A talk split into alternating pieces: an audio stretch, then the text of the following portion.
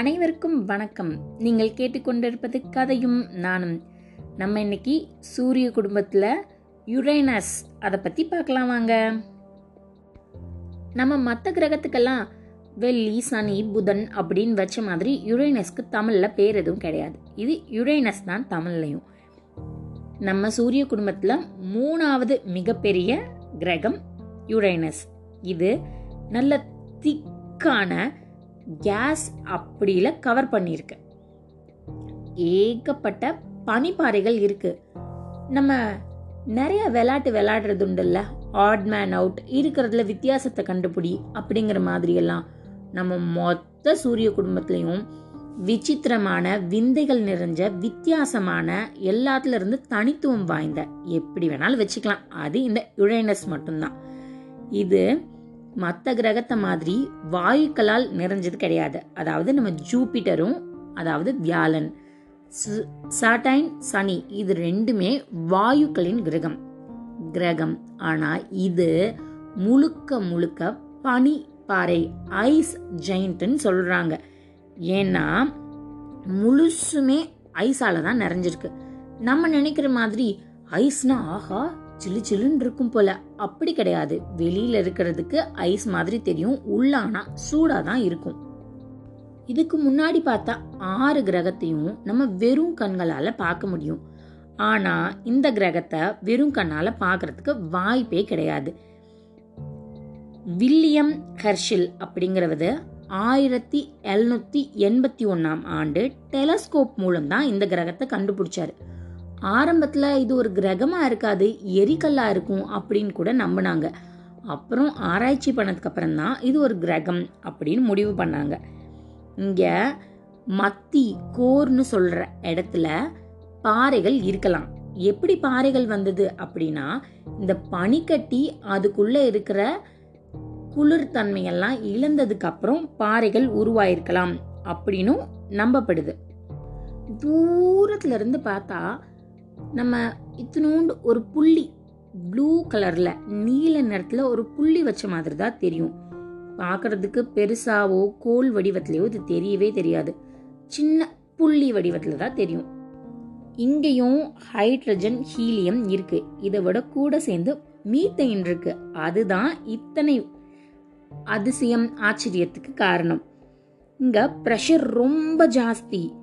ஏன் ப்ரெஷர் ரொம்ப ஜாஸ்தினா அங்கதான் காத்தடிக்கிறதுக்கோ வேறதுக்கோ வாய்ப்புகள் கிடையாதுல்ல. அதாவது காற்றுனா சாதாரணமாக இங்கேயும் ஆயிரம் கிலோமீட்டர் ஸ்பீடில் புயல் அடிச்சிட்டு தான் இருக்குது இப்போது ப்ரெஷர் ஜாஸ்தியாக இருக்கிறதுனால மீத்தைனில் கார்பன் இருக்கும். இந்த கார்பன் மேலே அங்கே யுரேனஸில் உருவாகிற மின்னல் தாக்கி அது கரிக்கோலா மாறிடும். மாறினது மேலேருந்து அப்படியே கீழே அப்படியே வந்து வந்து வந்து விழுகும்போது இதோட ப்ரெஷர் காரணமாக வைரமாக மாறிடும். ஆஹா யுரேனஸில் வைரம் இருக்கா? பூமியிலேருந்து யாராவது கிளம்பி கிளம்பி போயிட போகிறாங்க வைரம் எடுக்கிறேன் தங்கம் எடுக்கிறேன்னு.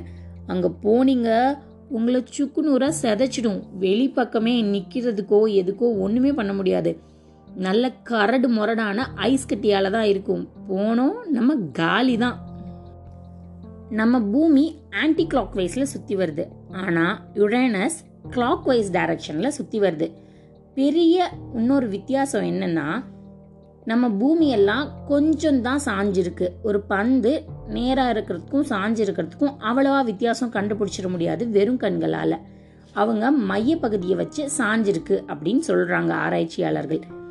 ஆனால் இந்த யுரைனஸ் வந்து தொண்ணூற்றி எட்டு டிகிரி சாய்வில் இருக்குது மத்ததெல்லாம் சூரியனை சுத்தி வந்தா யுரேனஸ் சூரியனை உருண்டு தான் வரும். அந்த அளவுக்கு சாய்வு ஜாஸ்தி. ஏன் இந்த சாய்வு வந்திருக்கணும் அப்படின்னு யோசிக்கும் போது நம்ம பூமி அளவுக்கு இல்லத அதையும் விட பெரிய அளவுக்கு எரிக்கல்லோ ஏதோ இந்த யுரேனஸ் மேல வந்து மோதி இருக்கலாம். மோதும் போது இடிச்சு செதறி இத சாய்ச்சிருக்கலாம். போகும்போது இடிச்சு செதறின பகுதிகள் யுரேனஸை சுத்தி ரிங் வடிவத்துல இருக்கு. சர்டைன் மாதிரி இதுக்கும் ரிங் வடிவம் இருக்கு. பதினோரு லேயர் இருக்குன்னு சொல்றாங்க. இதை கண்டுபிடிக்கும் போதே ஆயிரத்தி தொள்ளாயிரத்தி எழுவத்தி ஏழாவது வருஷம் ஆயிடுச்சு. யுரேனஸை கண்டுபிடிச்சது ஆயிரத்தி எழுநூத்தி எண்பத்தொன்னு. ஆனா அதுக்கு ரிங் வடிவம் இருக்கலாம் அப்படின்னு கண்டுபிடிச்சது ஆயிரத்தி தொள்ளாயிரத்தி எழுபத்தி ஏழு. இதுவும் சின்ன சின்ன பாறைகளாலையும் ஐஸாலையும் நிறைஞ்சது. பார்க்கறதுக்கு ரொம்ப கம்மியான ஒளியோட டிம்மா இருக்கிறதுனால இது வெளியில தெரியறதில்ல. சில வருடங்கள் கழிச்சு தான் ஏதோ ஒரு நட்சத்திர ஒளியோட இதை பார்க்கும்போது யுரேனஸ்க்கும் ரிங் வடிவம் இருக்கு அப்படிங்கிறது ஆராய்ச்சியாளர்களுக்கு தெரிய வந்தது. யுரேனஸ் தன்னைத்தானே சுத்திக்கிறதுக்கு பதினேழு மணி நேரம் ஆகும். இதுவே சூரியனை சுத்தி வர்றதுக்கு எண்பத்தி நாலு ஆண்டுகள் ஆகும். எண்பத்தி நாலு ஆண்டுகள் ஆகும்போது பாதி அதாவது நாற்பத்தி ரெண்டு ஆண்டுகள் இதுல குளிராவும் நாற்பத்தி ரெண்டு ஆண்டுகள் வெயிலாவும் தான் போயிட்டு இருக்கும் இங்க இருபத்தி ஏழு நிலவுகள் இருக்கு. இந்த நிலவுகளுக்கு பேரும் வச்சிருக்காங்க. டைட்டானியன் ஏரியல் மிராண்டா அது மாதிரி நிறைய நிலவுகள் இருக்குது நிலவுகளோட பேரெல்லாம் கேட்கும்போது நமக்கு இங்க குடிக்கிற குளிர்பானம் கற்ற கைகடிகாரம் இதுக்கெல்லாம் அந்த பேர் இருக்கிறது ஞாபகம் வருது இல்லையா? இதையும் தாண்டி ஷேக்ஸ்பியர் வந்து தன்னோட கதாபாத்திரங்களுக்கு இந்த நிலவுகளோட பேரை நிறைய உபயோகப்படுத்தியிருக்காரு அப்படின்னு சொல்றாங்க. யுரேனஸ்ங்கிற பேர் எங்கிருந்து வந்தது? இதை கண்டுபிடிச்சது வில்லியம் ஹெர்ஷல் தான். அவர் அவரோட பேர் வைக்கலாம் அப்படின்னு ஆசைப்பட்டாரு. அதுக்கப்புறம் சில வேற பேர்கள் எல்லாமும் அவர் பரிந்துரை பண்ணார். ஆனா அதெல்லாம் ஒத்துக்கல. எப்பவுமே நம்ம கடவுளோட பேரை வைக்கிறது தானே வழக்கம். அது மாதிரி வைக்கலாம் அப்படின்னு யோசிச்சாங்க.